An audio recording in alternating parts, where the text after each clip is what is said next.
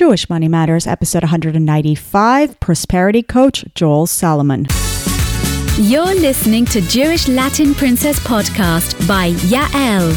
Every week, get your dose of inspiration from the world's most uniquely talented Jewish women.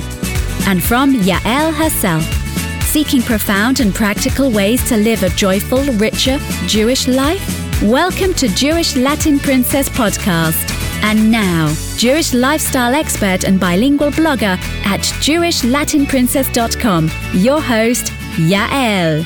You're listening to Jewish Money Matters. I'm Yael Trusch, your host. Ladies, welcome to the show. We've got a new name. How about that? it's official. And a new cover art. Did you notice that? Tell me what you think. Yes, we have to change the intro. Yes, we have to change the outro. Want me to change the song? I don't think I'm going to do that. I love the beat, but hey, I'm open to suggestions. It's all in the works here. Um, fill me in what you're thinking. I hope everybody had a wonderful new year. I did. And I'm very, very grateful for the Rosh Hashanah experience. And now we're almost at the end of the 10 days of Teshuvah. Looking forward to Yom Kippur. I know that sounds weird. Who's looking forward to that? But I am. I actually am. I like. I like. Uh, I like the holidays. I like the month of Tishrei. I'm looking forward to Yom Kippur. I'm looking forward, of course, to the Sukkot festival to follow and and I and that that's it. Having a really nice time with my family. Now I want to kick off the year with a very special guest, prosperity coach Joel Salomon. I should say hedge fund manager turned prosperity coach. A pretty major career shift and you know, a combination of approaches to money that we don't see very often. Something changed dramatically for Joel in 2000 2015 um, that led him to leave Wall Street and come work for Main Street, let's say, teaching people like you and I how to become financially free. Listen, Joel was definitely an early adopter of the self help space, definitely when it came to changing money mindsets and mindset and all that, because we joked in the 1990s, we probably crossed paths in Manhattan. And let me tell you, I was not thinking about my money mindset. In fact, I wasn't thinking about my money at all while everything was piling up on my desk, every important financial statement that I should have been paying attention to um, while I tended to other financial statements like companies and not my own. Um, Joel was working on his mindset, on his money thermostat. We talk about that today. Um, he's the author of three best selling books, and he's working on his fourth book at the moment. Um, Joel is not your average coach, as you can tell already. We go over the nine rules millionaires use as he's laid them out on one of his books, Nine Rules Millionaires Use. And we dive deep into some of them. Entrepreneurship. What if we don't have the financial runway to go for our entrepreneurial dream? Yet, right? And quit our day job as of yet. What are some of the financial lessons Joel is imparting on his teenage daughters, as well as the lessons that he learned as a child? Paying yourself first, what is that about? And just as important, if not more, giving first. Here's Joel Salomon.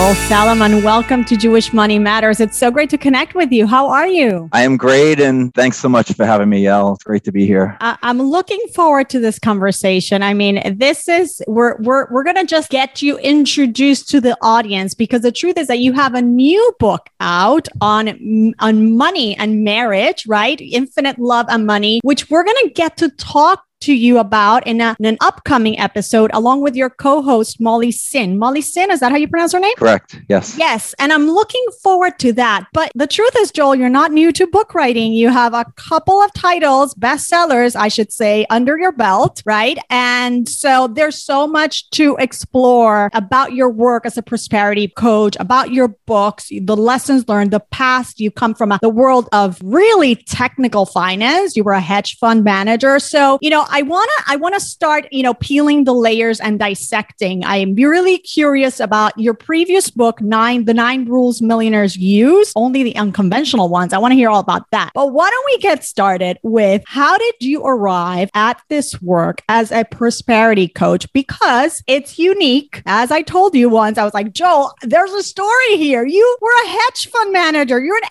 actuary, you manage portfolios for Citibank. I mean, how does that happen that you come into this more spiritual side of money, psychological, a little bit more woo woo? It doesn't happen every day. So give us the backstory, Joel. Yeah, th- thanks so much for all the background. And yes, yeah, so the backstory is I had a dream. Actually, I had a lot of dreams, but uh, a dream in the early 90s was to be a money manager. And I achieved that dream first at Citigroup, as you mentioned, managing almost 700 million at the peak. And then my whole group was laid off in 2012 when there was a law said that banks can't own hedge funds, which gave me the kicking the butt to start my company. Mm-hmm. So, as you mentioned, I did have my own hedge fund, uh, Salaurmor, named after my daughters, Lauren and Morgan, and which, by the way, continues to be the name of my company, my prosperity coaching company, Salaurmor. And so I, I had achieved my true dream, which was to manage money and have my own fund. Mm-hmm. And in December of 2015, I went to a personal development course. I'm all about learning and growing every day, as I hope you and all your listeners and viewers are. And two things, two things happened at that course that changed my life. The first thing was that we were, we had a guest speaker and it was a three day course. And the guest speaker came in to talk to the 200 people about stocks and stock options. Mm-hmm. And when he started speaking about stock options, he made it sound like this is the way rich people get rich.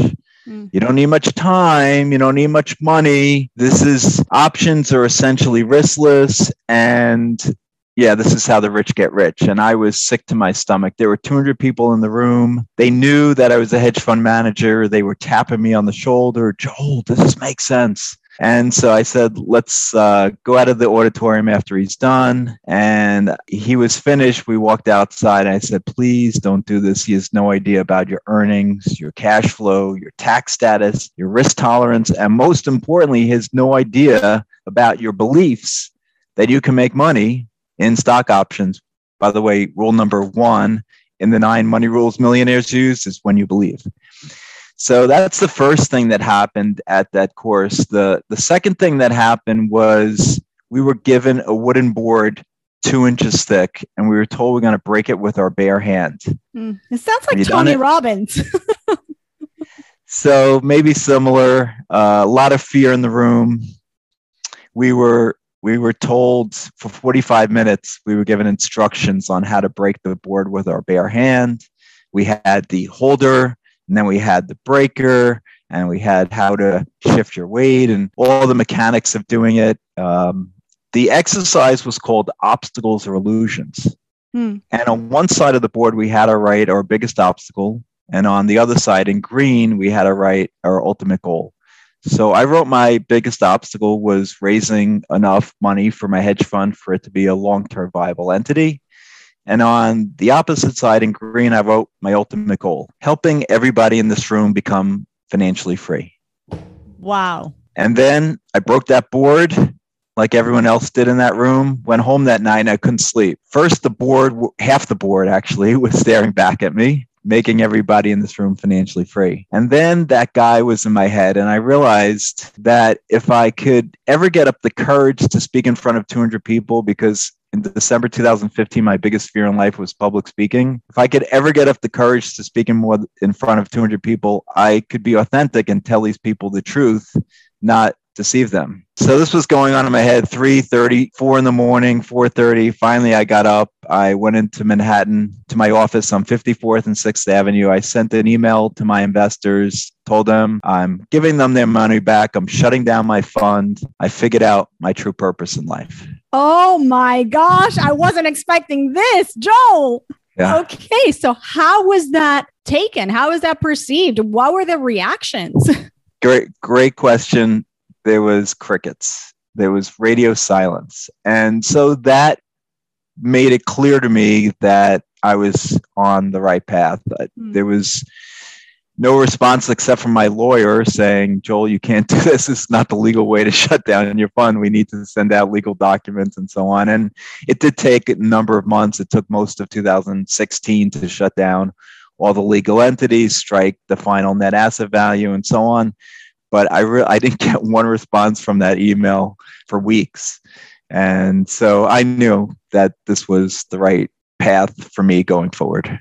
So interesting. When you write this goal on the board at that seminar, did it come to you that day at that moment, or is it something that you had already um, kind of processed before? I think I always knew that I wanted to help others and be of service to others, but that those words came to me in that moment, mm-hmm, mm-hmm, right? Mm-hmm. To help those people in that room because it, it, was it was really sad to me that this guy was taking advantage of them, and uh, I knew what he was doing. He was actually a broker dealer, and he would be making money no matter if they made money or didn't make money on the commissions of them trading on the stock options and most of the people in the room it was uh, in orlando florida i'd flown down there and most of the people in that room were didn't have much net worth.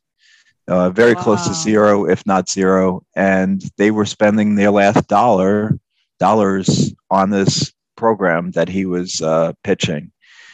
And so that that's what made it so sad to me. And and it, you know that's what i was really sick to my stomach Wow. So your investors don't really react to this. There's no response. But what about your peers? What about your colleagues, your world? I mean, I'm sure at this point you have a whole network of really technical people like you who now you're coming out and saying, no, I'm going to teach people how to really um, change your mindset around money and help them build, become financially free. How is that perceived? It was people were like, "Why are you doing this? You you you you've, you you're living your dream. You you this was your goal for so long, and and you're living it and doing it." And I yeah, I don't think they really understood. You know, mo- most people in that world. In fact, I I was just uh, being interviewed on a for a platform that I'm going to be on where my book, The Nine Money Rules Millionaires Use, is going to be uh, sold. And the guy was asking me, you know, what you're in this different, completely different world, right? You're, you know, these guys are just mercenaries making money, you know, goal to make money. You know, uh, when I was at Citigroup, my boss told me, you, th- we don't, we don't have goals. You know, you could write up your whole list of goals, but you know, in on this desk, there's two words that your goal is make money. Mm-hmm. That's it. You know, it doesn't matter what else you do. At the end of the day, make money. You know, don't they didn't care about how you treated other people, make money. And that was it. And you know, that didn't really sit well with me. But you know, I, I lived that life for a while because I had, you know, I, I wanted to achieve that goal. But mm yeah, I, I, don't think people really understood. My friends, my colleagues didn't really understand like this big change, and I believe still to this day, most of them don't truly understand what I'm doing and why I'm doing it. Well, it's a very brave move. And the fact that you were able to, you know, just swim against the tide and go for it is, is incredible, Joel. Now, let's talk about the nine rules millionaires use, the unconventional ones, a, a book that's been on my inside my Amazon cart for weeks. And I finally this morning clicked the buy button. I'm like, I need to read this book. There it is. Let's talk that, That's actually it. me on the cover, by the way, in Machu Picchu. Wow, that is cool. Machu Picchu happened before you wrote the book? Did. So, what are the nine rules, please? So, the nine money rules millionaires use. Number one, I mentioned already when you believe. Mm-hmm. Number two is trust your intuition. Ah, that's such a hard one. Come on, such a hard one. It is, but I will tell you, as a former hedge fund manager, if I didn't trust my intuition, I either lost money or I made less money. Mm-hmm. So that's rule number two. Rule number three is can happiness buy you money? Not can money buy you happiness, but can happiness buy you money? Ooh. It's a rhetorical question, obviously. Rule number four is can visualization create financial freedom? Visualize. Oh, I go I... through the steps of visual, the specific steps of visualization. Mm-hmm. Rule number five is gratitude. Mm. Be grateful. Rule number six is giving, tzedakah. Yes. Rule number seven is play the budget game or budgeting. Mm-hmm. Rule number eight is DIY, DIY investing, do it yourself. Mm-hmm. And rule number nine, maybe the most controversial one don't diversify. Okay, so before we dive in, Joel, they, they, there's so much to to to unpack here. How did you arrive at these at these? Were had you been seeing um, uh, coaches? Have you been doing mentoring or this uh, how did you arrive at the, these nine specific rules where, where where is it being drawn from my experience uh, as a hedge fund manager and then as a prosperity coach so i started coaching really the end of 2016 after my fund was officially shut down mm-hmm. and from my experience with clients and then also my own life experiences from a hedge fund manager you know believing in your ideas believing in your investments you know trusting your intuition from my experience as a hedge fund manager both at citi and, and my fund mm-hmm. you know visualizing you know that that some of that's from uh, they, they don't Dooley. talk about visualizing in the hedge fund management world no but I, I will tell you that I have some very successful hedge fund manager friends who who do put up like have kind of like a vision board of what their goals are for the year, for the month, how much return they want to make, what stocks they truly like think are the best ones for the next 12, 18 months. Mm. You know, you know, I have some friends like that who who actually put their put their goals up for. And I thought it was kind of when they told me about it, like I have a goal this month to make this much money. And I'm like, wow, that's that's pretty interesting. That's uh, that's really very specific and focused, but it works. So yeah, it, it's both based on my experience. So I was about to say visualization comes from Mike Dooley, who is one of my mentors, and I, I believe everyone should have a coach. You know maybe that's self-serving but you know since i'm a prosperity coach but i think everyone should have a coach. Everyone should have a mentor who they can go to with some life questions with some business questions. So i, I call mike dooley my uh, mentor. And i read his book infinite possibilities after i saw him doing a conference called playing the matrix in october 2016 mm-hmm. and that infinite possibilities the new york times bestseller really powerful book. And in there it mentions visualization. And so i i recommend that as one of the nine money rules because it, it really has worked in my life. So each one is kind of you know i have experiences i have examples in the book of how i've used these different rules in my life to become very successful so let's talk about the last two, which, like you said, the last one is the most controversial. And I remember, and the last one is do not diversify, and the eighth one was DIY, right? Yes. Um, I remember we had a conversation in private and you told me, Yael, Yael, hold on here. Passive investing, investing in index funds, ETFs, it's all nice and good, but it's really not the way to build wealth. And I'm like, wait, wait, I'm listening. And you told me, think about this, Yael. Wealth is created for, from focusing on one investment, one type of investment.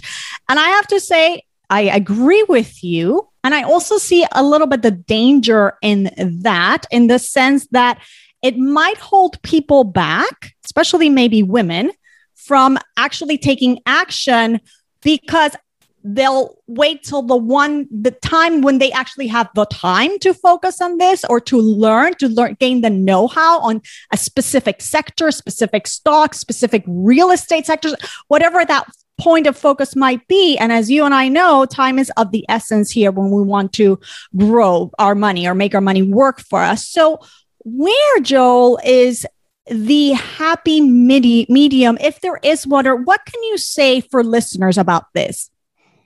Yeah, I, w- I would just say don't diversify doesn't mean put 100% in one investment.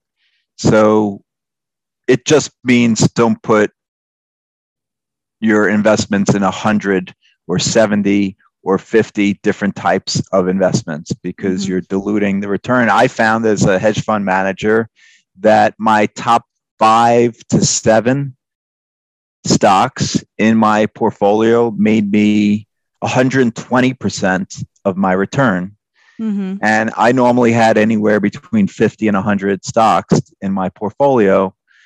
Some I was betting that were going to go up, others I was betting that were going to go down. But the rest of them got me a negative return on mm-hmm. average. So, and that's true pretty much if you look at any mutual fund portfolio manager, the top five to 10 will make them more than 100% of their return. It's really difficult to find more than a handful of stocks each year that will generate 50, 80, 100%. Last year was unusual. Many stocks did very well from the bottom last, you know, say March 23rd, 2020 until the end of the year. But most years, it's really hard to find stocks that will double mm. or, you know, or go up 80, 70, 80, 90%. So there's a handful of them. And by putting your investments in 100 or 70 or 50 or 30, you're you're diluting your return. So that's that's what I mean by that. So and that's my experience. And in terms of focus, I think focus is good. Um, I think it's you know fine and, and passion is important too. Uh, I am very unusual as a prosperity coach or former money manager. I don't tell my clients to put some money in stock, some in bonds, some in gold, some in real estate. What are you interested in? Mm. What what are you passionate about? What really interests you and go there. Because if you're not interested at all in real estate, don't invest. I have a buddy of mine who's really interested in stocks and he finds it really interesting to analyze stocks. I have a, a client came to me two and a half years ago who his father had gotten the family into a lot of real estate investments, but he just doesn't want to spend the time. He's not really interested. And when I started teaching about stocks and other investments, he was like, Stocks, wow, this is really interesting. So he really likes to understand companies. And he, I have my five step proprietary stock screen in the nine money rules millionaires use. It's a very simple five steps. Now, I'm not saying just do that, but it's a good screen mm-hmm. to screen out a lot of potential risky companies that are not good investments. And it doesn't, it's not, you know, I say, and I say this in the book if you have a fifth grade math education, if you can add, subtract, multiply, and divide, you can do the five steps. It's not rocket science and it's easily available. I, I, you know, if people, you know, if anybody wants, you know, any of your listeners want the five steps, tell you, can email me. It's uh, joel at s-a-l-a-u-r-m-o-r dot com or it's on page 152 and 153 of the book if you're interested in getting the book. Amazing. Amazing. So, so getting really practical for listeners, um, what you're saying is find what you're, wh- where you're interest, what you're interested in and go all in on that but that's not to discount that if you have access to a retirement account or whatever, you shouldn't be putting something in there in the meantime. Absolutely. Although, you know, uh, Charlie Munger, I quote Charlie Munger, who uh, was the chairman of uh, Berkshire Hathaway. He right. said, if you know nothing, diversify. Warren Buffett, CEO of Berkshire Hathaway, just turned 91 a few mm-hmm. days ago, still CEO of Berkshire Hathaway, said that if he could, he would put more than 50% of his net worth in one investment. Yeah. Yeah. So, yeah, yes, if you if you can if you do have access to a retirement account, I highly recommend, especially if you have access to a 401k where the company is matching 100% dollar for dollar up to some amount. We talk about this uh, Molly Singh and I talk about this in Infinite Love and Money. Yes, I mean, to me, if if you can put in 3%, you know, say you're making $100,000 and you can put in $3,000 into a retirement account, and the company's matching $3,000, you're getting 100% return for free, free before the stock market or whatever market you're putting the money in. So absolutely do that. Mm. But I don't recommend putting in 15% to get a match on the 3%. percent mm hmm um, you know, put, put in dollar for dollar. Um, absolutely. But going beyond that, I would say you can find better investments uh, rather than just 100% diversifying into some index fund. Now let's talk about. I want to talk about your your typical clients who who are they but i also want to first address the for we've, we've gone through this transition um, i want to address the the transition itself because it's not like you decide to wrap up strings and, and you know put house in order and return everybody their money and you close shop and the next day you have your first client. And you and i know in entrepreneurship you know there's there's some growth and there's some steps leading up to it. And there's some certain a certain financial runway that we kind of have to have until we really start replacing our income. And you were probably doing very well for yourself. So, why don't you shed some light on what that was like for you? Yeah, I, I guess I had absolute faith that this was the right path for me. And I teach my clients hashtag doubt the doubt, doubt the doubt. So, why do you have faith in your doubt? Have faith in your dreams and desires. And so I did. I did have absolute faith that this was the right path. And and yes, it took a while. And I will tell you, even today, I'm not making as much as I was making at Citigroup in 2009, 10, 11. Mm-hmm. Um, but I'm loving my day. I'm, I'm being of service to others. I'm helping people and and and getting them to financial freedom. So, yeah, I, th- I think it's just yes, you do have to have some runway. You do have to have some savings. Um, I, I, am I'm, I'm actually writing my fourth book right now uh, with um, my accountability partner Jackie Roberge, and it's called "A Purpose and Prosperity." Mm-hmm. And we we talk about the fact that you know you don't have to go like I did. You don't have to like say, okay, I'm shutting it down and I'm starting this up, you could, if you're working at a company, for example, you could say, you know what, I'm going to work a couple of hours a day or an hour a day on my dream, my startup business. Mm-hmm. You don't have to, if you don't have enough savings and maybe you, you check it out and you say, okay, I, I can cover my expenses for three months. You may be putting way too much stress on yourself and it may be better to start slowly, mm-hmm. an hour a day with your your dream job, your dream, your gig, your entrepreneur uh, idea, and then when it's you do have some clients, maybe you maybe if you're being a coach or you're writing a book, maybe you have some sales or whatever you're doing, you're being a podcast host, you know, you're getting some followers you know you go onto instagram you go onto snapchat or tiktok and you're getting followers more and more followers then you could say okay i'm going to convert this into some you know i'm going to make it a full time but you don't you don't have to do what i did which is shut it down and then and then start with zero basically. Like i started with zero and had to build it up from zero. Right. So you don't have to do that but you know if you know your mind is saying you know what? I want to live my purpose you know this is my purpose. I know what my dream is and i'm going to go for it. And you know some people will say you know what take you know i'm gonna if i only have three to six months of my expenses covered after that i'm gonna take out some loans.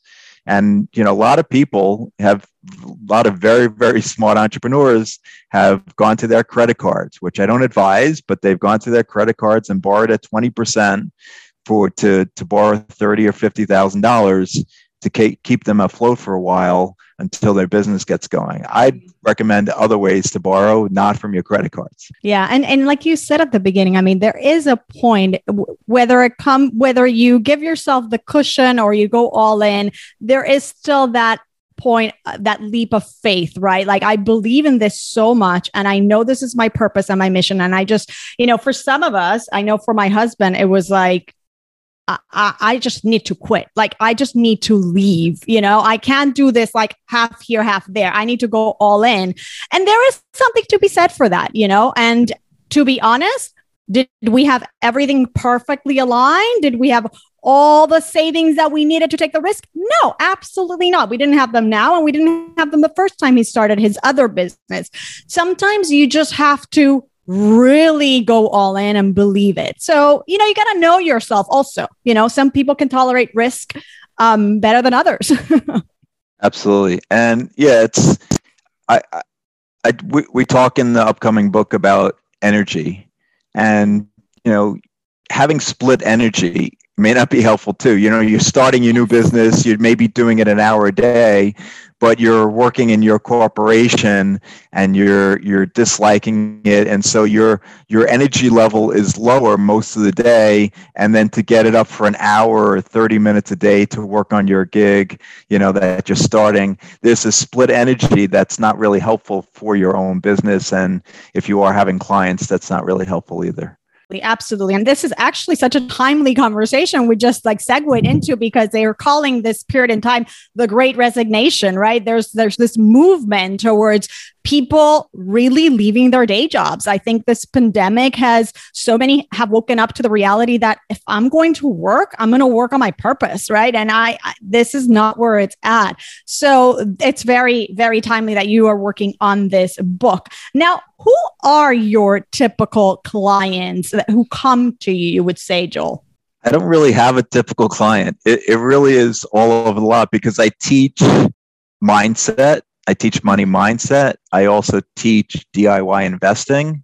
Mm-hmm. So I have one client now who's, like I said, is really interested in the stock market and becoming an expert, as much knowledge as I can infuse into his mind based on my 30 years of experience. I'm putting into his mind. So that takes a while and but he wants to learn everything there is to know about how to analyze stocks not just the five step stock screen but the price targets that you can create which i did as a professional investor not in my books but you know teach him that.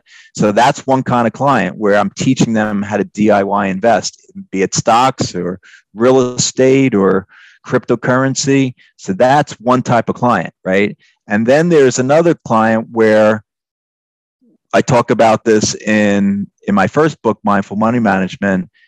My first clients, one one woman, she came to me. She said she she was 77 years old, and she said, "Joel, I'm running out of money." And I said, "Well, let's go through the numbers. Let's go through the you know." And she, so we went through the numbers. She had uh, investment income of one hundred eighty thousand dollars a year. Not bad. And she in 2015, she had spent 240,000. Hmm. So she wouldn't tell me, she wouldn't show me her accounts. She just told me, showed me her expenses and her income, but not the dollar amount. I backed into the fact that she had $3 million. Hmm and I was pretty sure that she was not going to run out of her, mo- her, money, even though her life expectancy was probably 15 years. So she had one year of negative cash flow, and that really created this this scare. Actually, not her whole life created the scarcity mindset. Hmm. Right, and so we worked on our mindset and and worked on different affirmations and audio files. And I'm happy to say now that she's you know knows that she she's 80 one or 82 now, and she still has around the same amount of money she had back then. She's not overspending, and she knows that she has plenty of money to live for the rest of her life.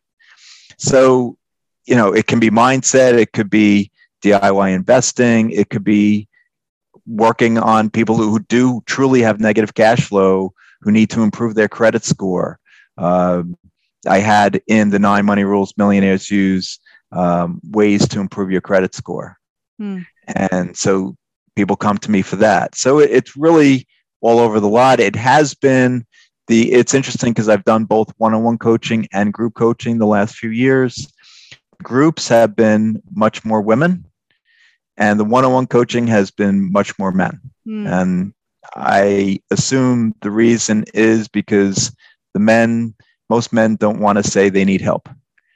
So it, if in a group, they're showing themselves, right? right even if it's online, they're showing themselves. Maybe that's showing their face, but they don't want to show that they need help. Whereas one on one coaching, maybe they're not exposing themselves as much.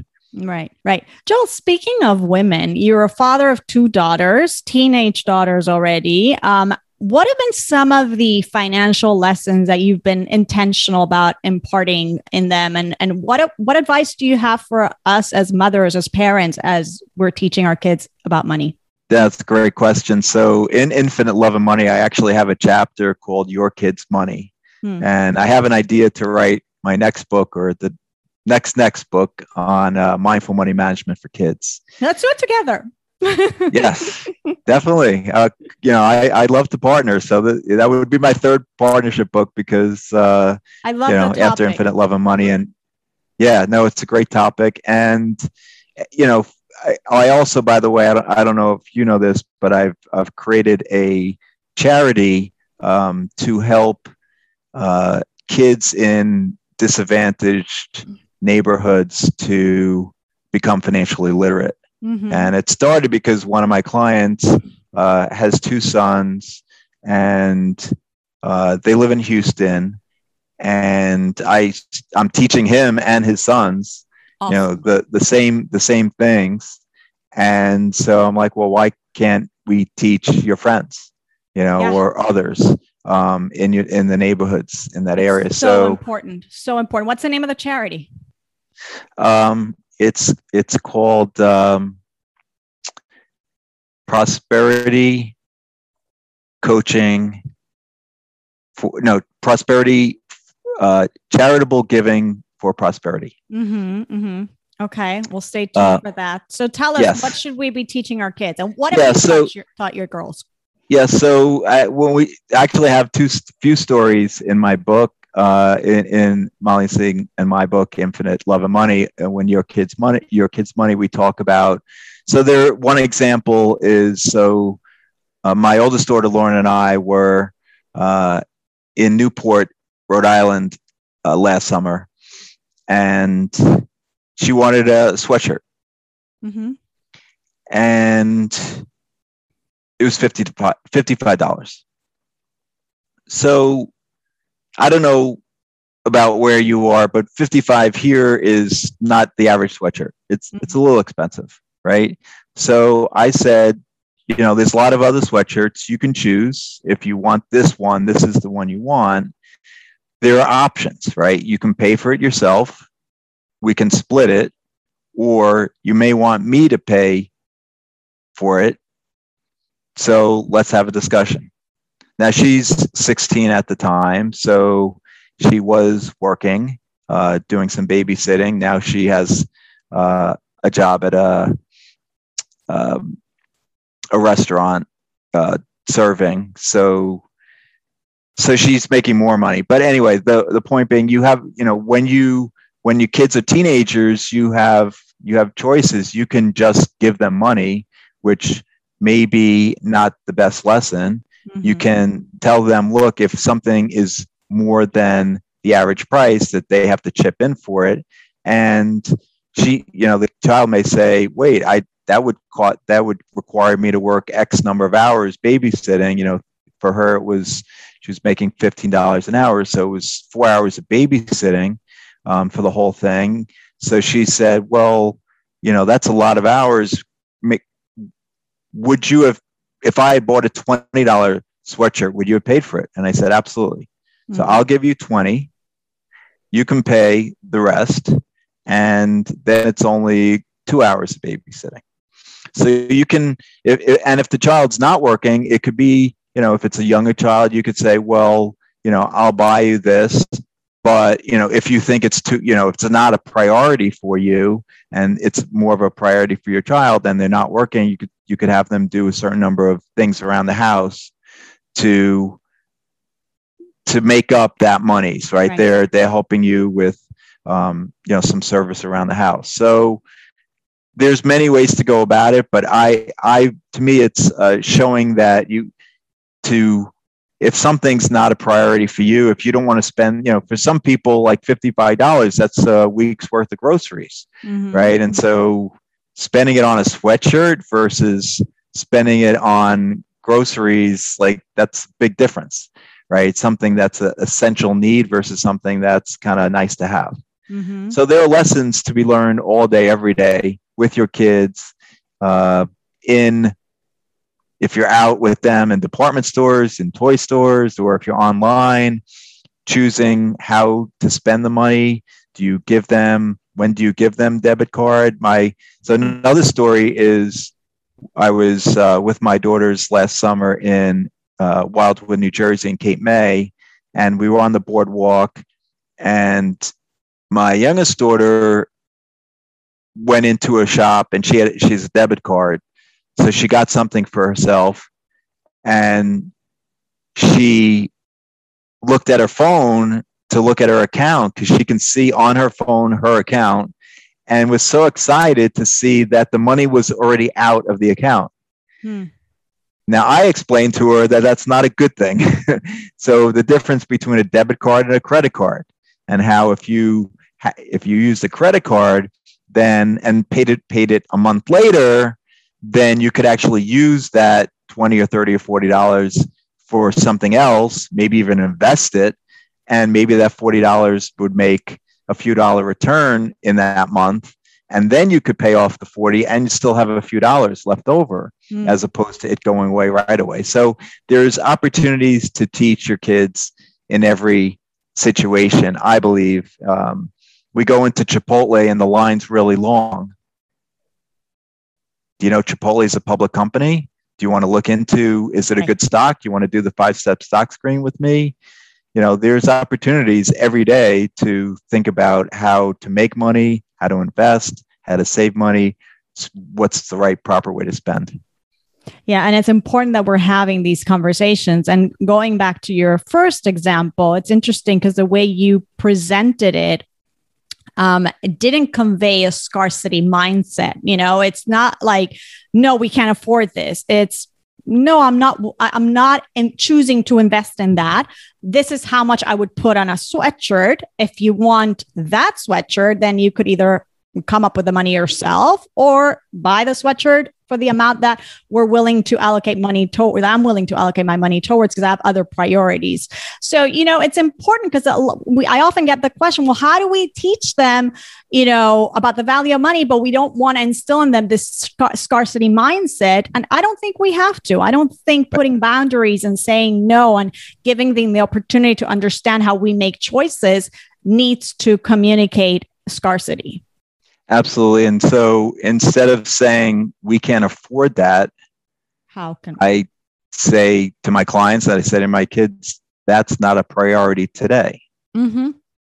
Right. And using the words we can't afford that, that's the scarcity mindset. It's not true. It's not right. True. There's 420 trillion dollars of net worth on this earth, and there was only one trillion 100 years ago. We're creating through ideas, through thoughts, massive abundance. So mm-hmm. it's not true that you can't afford it. It's that it's not a priority. And exactly. so think uh, it's just a different way of thinking. And yeah. you know, I, I teach my clients if you get an unexpected bill, you can you can change your mindset instead of saying, "Oh man," say it's a good thing I'm rich, mm-hmm. or you know, I am a money magnet. Yep. Yep. What a great opportunity that I can pay this money. lucrative opportunities always come my way. And yeah, I'm, here's an opportunity that uh, I can. I how grateful I am that this this unexpected monies that I that I can choose to pay came. Mm-hmm, mm-hmm, mm-hmm, mm-hmm. Absolutely, absolutely. I think, and I and I think kids. I, I think maybe perhaps we're scared because we have so much learning. But I always say, so learn yourself and learn along with them, right? And I think also part of that conversation, you could take it a step further, and you can actually communicate to your kids what you are actually choosing on allocating your money towards. Like, just tell them you know, because we're saving for this vacation or this trip, or we, your parents invest part of their money. We don't spend all of it on clothing, you know, have those conversations, or we're looking to buy a new house. It's important for kids to know. Absolutely. And I, I literally was having a conversation with Lauren just yesterday. I was asking why she's working because she's you know 17 now and she's actually going to be doing babysitting and working at this place mm-hmm. and she said because i want to save money so i could spend in college Mm. I said, Well, you want to save money so you can invest and spend in college. And she's yeah. like, you know, well, let's go through more stock ideas. You know, she wants to, she wants it wants she wants it to resonate with her, right? So mm-hmm. she doesn't want me to just give her ideas, but she she wants to feel the energy and feel the passion like I talk teach my clients about. And one more example on the kids' money, my youngest daughter, this is uh, infinite love of money as well, this uh this story. So Morgan make works for her mom and she was making money last summer. And so this story was from last summer. And I said to her, you know, so you're getting this money. What are you, who are you giving it away to? And she said, Dad, what are you talking about? And I said, come on, rule number six of the nine money rules. Morgan actually read my book, The Nine Money Rules, believe it or not, when nice. she was 13. So she's, I said, Morgan, you remember rule number six? She's like, oh, yeah, yeah. But I'm a kid. I said, Morgan, it's never too early. It's not, I don't like to use never, but it's not too early to start why not start? You're making X dollars a week. I said, what resonates with you right now? What, you know, particular uh, charity or what, what, where would you want? It's your choice. Where would you want to give? And her immediate re- response was Black Lives Matter. That's what I'm going to give to. And I was like, that's awesome. You know, like do that. So the the point being, like you can start with the giving early too, right? It's Absolutely. you can start with all of these rules early right? It doesn't mean just because they're, you know, 14 or 13 or 12 that they can't apply some of these rules.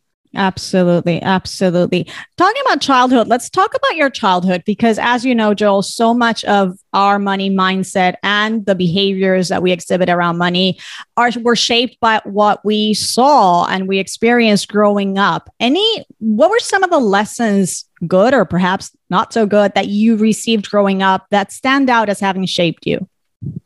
Yeah, I had part of the reason why I'm doing what I'm doing is because you know I, I I grew up the same way 99% of the world did. We can't afford that. Money doesn't grow on trees. Mm-hmm. That's too expensive. All those words. I got screamed at if I left the light on mm-hmm. in my bedroom when we left the house. Joel, we're not a shareholder of Long Island Lighting Company. Shut that light off you know and i think most people were brought up that way that scarcity limited poverty conscious mindset and it didn't serve me i actually have a story in in infinite love and money about how my parents were arguing about money mm. they had a really bad fight when i was 9 or 10 and my mom walked out and i thought she wasn't coming back wow. and it was because of money um, so imagine if you know you were brought up where your parents fought all the time about money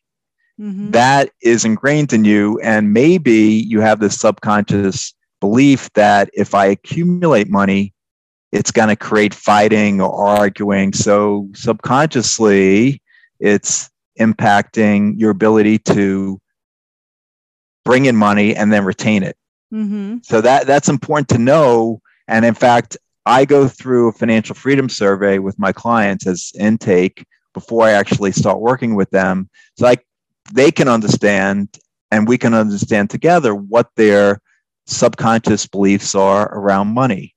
Now, some people have literally come to me and said rich people are evil. Yeah, absolutely. And there was a woman who came to me from Europe and said that that's that's what we are taught if you watch the movies, the TV.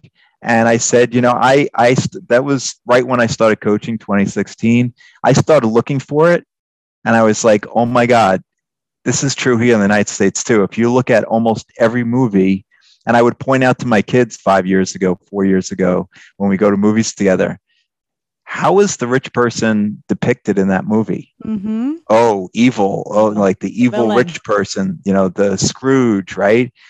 And so you're taught that subconsciously, even if you don't really understand that you are. And that's impacting how you view rich people. Right. How would why would you want to be rich? You're not evil, right? It's contradictory. Right. So you, so you have you have this push and pull, right? It's like, okay, well, I'm a good soul so should I be rich and be evil? No. So that that that a lot, you know, some clients have come to me with that, and we have to unravel that, and and we use affirmations and audio files to you know, just change that negative programming. Hmm. So that that that incident that you revealed about your childhood, you know, it's very interesting because at that age we make these. I remember Barbara Stanny explaining this to me one time. We make a decision about money at this very early age, nine years old, right? And we don't even know we made that, right? And we act upon that decision, and it's until you gain that awareness that you can trace the dots and say, "Oh, this is why I behave like this. And this is why I overspend or this is why I get myself in debt. This is, you know, there's so much here to unpack. It's interesting because in your case, you did very well for yourself. So, you know, I don't know, but well, I reprogrammed myself. So I was, I was, I became self-aware. You think you became the, self-aware early on enough in your yeah. in your adult yeah. life? Uh-huh. Yeah, I, I, do remember, in fact, uh, taking a course. I, I'm all about learning and growing. So I've taken a ton of personal development courses in my life. And one of them in the 90s was about this money thermostat. Yeah. And how my I I remember my dad, you know, was still living at home in the was probably early 80s and he was he, i remember he had just gotten his tax return back and he we were in the kitchen and he showed my mom that he made $90000 mm. and it was probably 1985 or 86 you know if you inflation adjust that today it's probably like 300000 mm-hmm. right so he at the time he had that's a very good living right and so he was very happy it was his best year ever and so I heard that. And then when I started working a few years later, that was kind of my goal. And I achieved that at age 27. Right. I was making 110,000 at age 27. And then what happened? I decided to take another job and got a pay cut and went down to 75. And then a few years later, it went back up to 120 and take another pay. So it the took me right. Like I right. can't outdo my father. Yeah, I can't do this at 27. Right. It took right exactly right. And so yeah, it took him a lifetime. And but I didn't ever inflation adjusted in my mind. It was always 90, right? Mm-hmm. Until I finally realized what I was doing, and then I broke through through and and and significantly but it was interesting to have that been told to me uh, you know a few years later and say you know that's my cap and i couldn't break through until okay be conscious of it. And no you're worthy of so much more. There's an infinite amount of wealth in the universe and just because you know you looked up to your father doesn't mean that you know inflation adjusted you could be making multiples and multiples of that. And you're doing something different and he he was worthy and, and valued what he was doing, and you're worthy and valued for what you're doing. Right. You were definitely ahead of the curve, Joel, because in the 1990s, I was working in Wall Street. I mean, I, you were you were in Park Avenue, right? Were you in Citicorp then? I, I was actually no, I that was later, 2008. Okay, but, uh, I was across the street. But I was, I was, I was in Midtown in uh, the 1990s. We were probably like walked by each other on the street. Yeah, we probably did because I was at 270 Park, Chase J.P. Morgan, and I got to tell you, nobody was learning about money thermostats and none of this stuff back then. But Joel, you were, and you were working on yourself. I wish I had been. Let me tell you that. Um, what about financial failures? I mean, you're a success story, but uh, come on, we've all made those mistakes. What's one of those that you're like, I can't believe I did this? Yeah, well, I I talk about this in the Nine Money Rules Millionaires use. When I was starting my hedge fund, I a lot of people wanted to give me money mm-hmm. uh, with leverage, and I decided not to. But then in 2015, we we really need in order to like i wasn't paying my employees 100% of their compensation what they should have been paid because we weren't of scale yet mm-hmm. and i felt bad so i took in money with leverage which meant that i put in a certain amount of money into a fund and the the fund of funds gave me 10 times that amount mm-hmm. and so if i lost 10% i was the first lost position which meant that if mm-hmm. 10% of the total monies went away, 100% of my monies went away. So I I was against this for the first few years, but I realized in order to pay my CFO, in order to pay my analyst a full salary, I needed to do something, and this is what I did. Whoa. And then nine months later, the we had there was um, Brexit, the initial Brexit discussions, and I lost over a two day period the fund lost six percent. Ooh. So I lost sixty. so it's ten times leverage, mm-hmm. and so I lost sixty percent. And yeah, lesson learned. I knew I knew about financial leverage, and you know, to me the lesson was clear. But I, in fact, I this is in the chapter on on trust your intuition because my intuition was screaming at me, "Don't do this." Mm. I didn't listen. I was, I really was being of service to others, which was, you know, I wanted to pay my employees 100% what they would do. And unfortunately, that that backfired. So I got to listen to your intuition, trust your right. gut. Right, which was a good thing. You wanted to pay them what they needed to be paid on time. But what would have been other better ways to come about that money?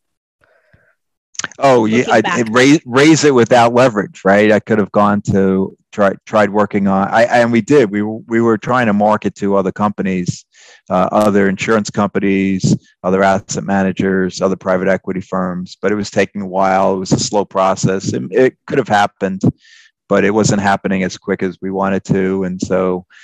I knew this money would come quick too. Like once we signed the contract, they would bring the money in and in four four to six weeks, and we have it to invest. So that was another. But yeah, we could have gone out to others. Um, I could have continued to pay them a portion of what they were making, uh, what they should have been making, and and done it for another six months or a year. So there are other options. Hmm. Now, are there any financial habits that you practice, let's say, quote unquote, religiously that impact your finances? What what, what are those financial habits? Well, pay yourself first mm. um, is is a is a good one. You know, budgeting is another. Just know, you know, if you don't know where your money's going, it's really hard for you to know when you're going to be financially free, um, how to get there. So, you know, I, I really push my clients to pay themselves first and to at least do a budget for a few days to see where the money's going, what the excesses are, and you know, paying yourself first can be really powerful. You know, it, it's taking money off the top, even if it's just a few dollars, if it's five dollars a day, and start investing it. Because over the year, that's eighteen hundred dollars, right. right? And then you could you could put that eighteen hundred dollars in an investment, and over a few years, that eighteen hundred dollars becomes eighteen thousand dollars. Mm-hmm. So just a few dollars a day can make a big difference. And and in the in both Infinite Love and Money and the Nine Money Rules Millionaires use, I have the budget game. So we make budgeting a game. We make it fun. So wow. I'm all about you know changing your thoughts around money from scarcity and lack to eagerness and fun. Mm-hmm. So play a game. Play the game. And it becomes fun. You actually, one of my clients literally was like running to the mailbox to see what the next bill is so that she could put it in her spreadsheet she played this game for two weeks and she manifested literally a hundred thousand dollars. Whoa, whoa, whoa! I got to do this. But one minute, mm-hmm. what what is the game? Is the game? Can I stick to the but to the plan? Is the game? You know how much uh, can I can I even beat the plan? Let's say I budget that I really should, you know, allocate five thousand dollars. Like, what is the game? so the game is you put together a spreadsheet and you first like put rank from highest to lowest the monthly expenses. And then you take any expense that has an outstanding balance. Mm-hmm.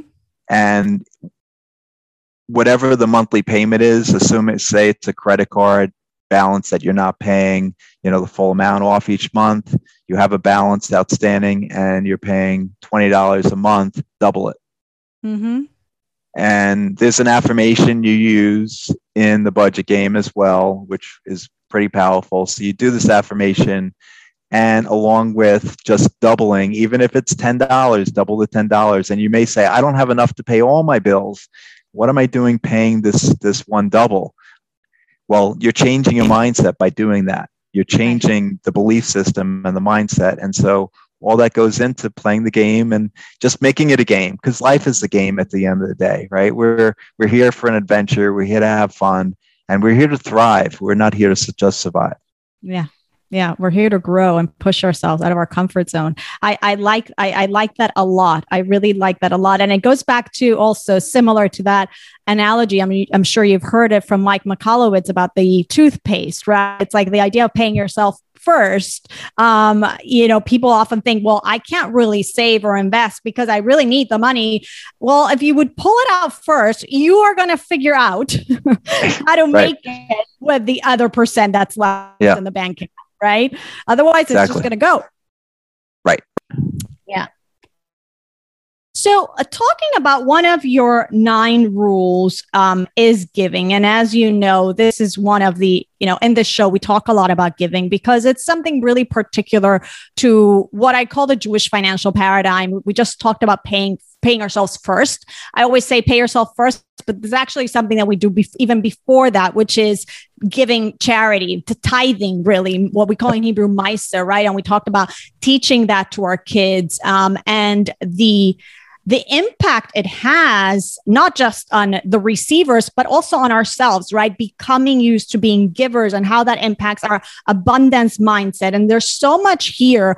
Um, let me ask you two questions on that. When it comes to giving and you spoke about that charity in houston for your for your client um, whether it be your tzedakah money which is anything above and beyond that tithe and it also includes um, you know other resources other than money or it could be your maaser money where do you like to give joel when you do give so my favorite charity besides contributing to the charity I'm creating right now, which is to help children around the globe who are disadvantaged become financially literate and financially free, is uh, the Food Bank in New York. Mm. Uh, I've been hmm. giving to the New York City Food Bank for many years. Nice. So that that's my favorite charity right now. Nice. And my follow up question to that is when it pertains to your students, your coachees, this concept of being a giver, how you know, how important do you think it is for them to get into this habit of giving consistently, um, which is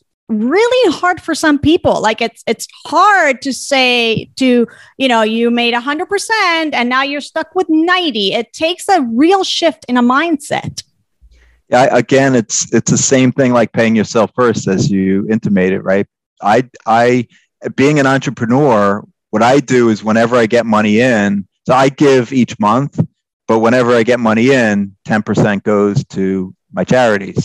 There so I just go. do it automatically. And Sir John Templeton, who some say was the best investor of all time, he started the Templeton funds with just a few thousand dollars and sold it to the Franklin funds for almost $1 billion in the 1990s. He said that he hadn't met anybody who hadn't given at least 10% of his earnings each year over a 10 year period who didn't have massively more wealth at the end of the 10 years than at the beginning.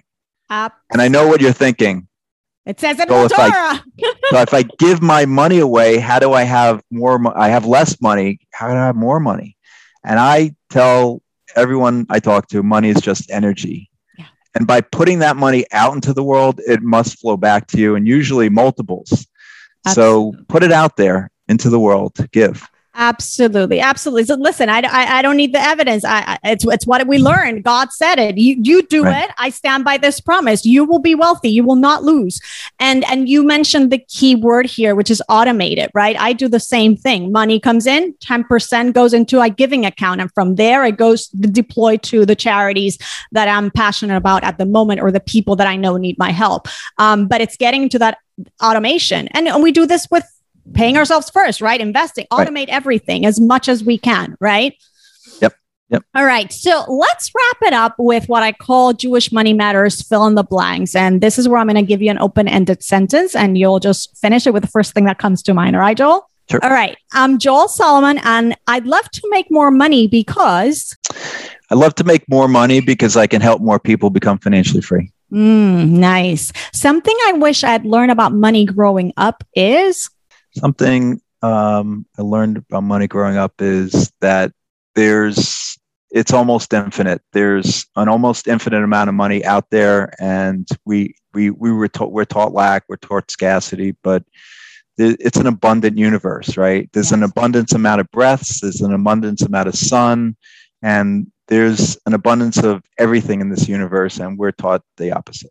Absolutely. Absolutely. Yes. And and the creator of the world is abundant and his world is abundant and that's the source of the money. So there's for everybody. And something really interesting about this, you know, that people really struggle with, and we alluded to this when we're talking about charity, is that just because somebody else has doesn't mean that you they're taking from you right? There is for everybody. There's plenty. So stop worrying Absolutely. about everybody else. Focus on your mindset on your habits. Uh, there's plenty.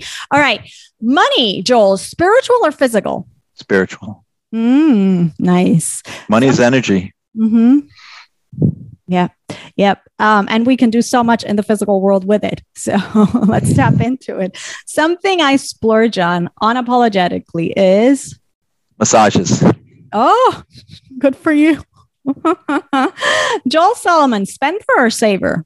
Saver and investor. Mm, nice. Were you always like that? Yeah, I have tons of stories and uh, both nine money rules and infinite love of money about growing up and and my money experiences so it's uh i have a lot of great stories Amazing. We're going to have to get our hands on the on all your books. Gratitude, Joel. We talked about this. It's one of your money rules. Today, I am most grateful for my daughters, Lauren and Morgan, who are in back of me. Nice. And finally, I'm Joel Salomon, and I believe Jewish money matters because um, giving giving you know we're, we're taught giving and that's that's really important. And by the way my daughters they have taught me unconditional love. That's mm-hmm. why i i adore them and i'm so grateful for um, well i don't know if i created them or they created me but uh, we're all in this together. We're all in it together. And parenting is such a growth experience. But for you joel joel it's been such a pleasure. I look forward to continuing this conversation and delving into the topic of marriage and money. Um, joining us uh, will be your co-author in your latest book infinite love of money.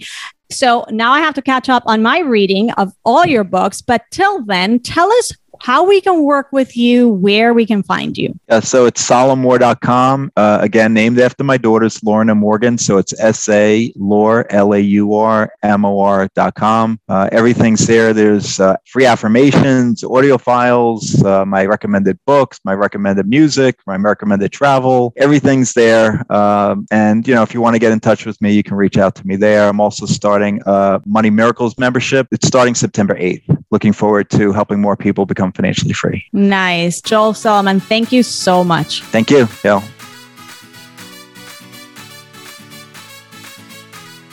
Thanks to Joel Salomon for stopping by. You can reach Joel at joel at salaurmor.com to get his five step stock screen system. You can also find him on his website at salaurmor.com. That is S A L A M O U R. You can find his latest book, Infinite Love and Money, as well as The Nine Rules Millionaires Use, which we discussed today. You can find that on Amazon or anywhere books are sold. We will go back to regular schedule with a full week of episodes once the holidays are over, as these weeks, as I mentioned in the introduction, I'm focused on having all the kids home, family, enjoying the whole family experience and time during the month of Tishrei. You can still send me your questions for the Ask Yael episode, which I will, of course, answer during one of our upcoming Ask Yael episodes. You can send those via Instagram at Jewish Latin Princess and or email me at Yael at Jewish Latin Princess. And who knows, maybe we'll have a new intro to the show. And then, you know, by the end of the month of Tishrei, let me know what your thoughts are about that music. I asked asked you before. That would be nice to have that settled. And um, do let me know what you think about the cover art. I'd love to hear. And if you benefited from this episode and this conversation, can you leave a review and rating? And yes, I know you can. It's super easy and it's super helpful. And how about you share it with a friend who might benefit from the conversation that Joel and I had today as well? Click on the link on your podcast app and WhatsApp it to a friend or text it to them. You never know how that might change someone's life. I want to take this opportunity to wish you all a Gemar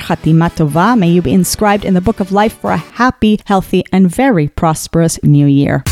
Thanks for listening to Jewish Latin Princess Podcast. If you enjoyed this episode, please subscribe on iTunes, leave a rating, and share the podcast with the Jewish women you love. To access today's show notes, ask Yael a question, or suggest a uniquely talented Jewish woman to be featured on the show, visit JewishLatinPrincess.com.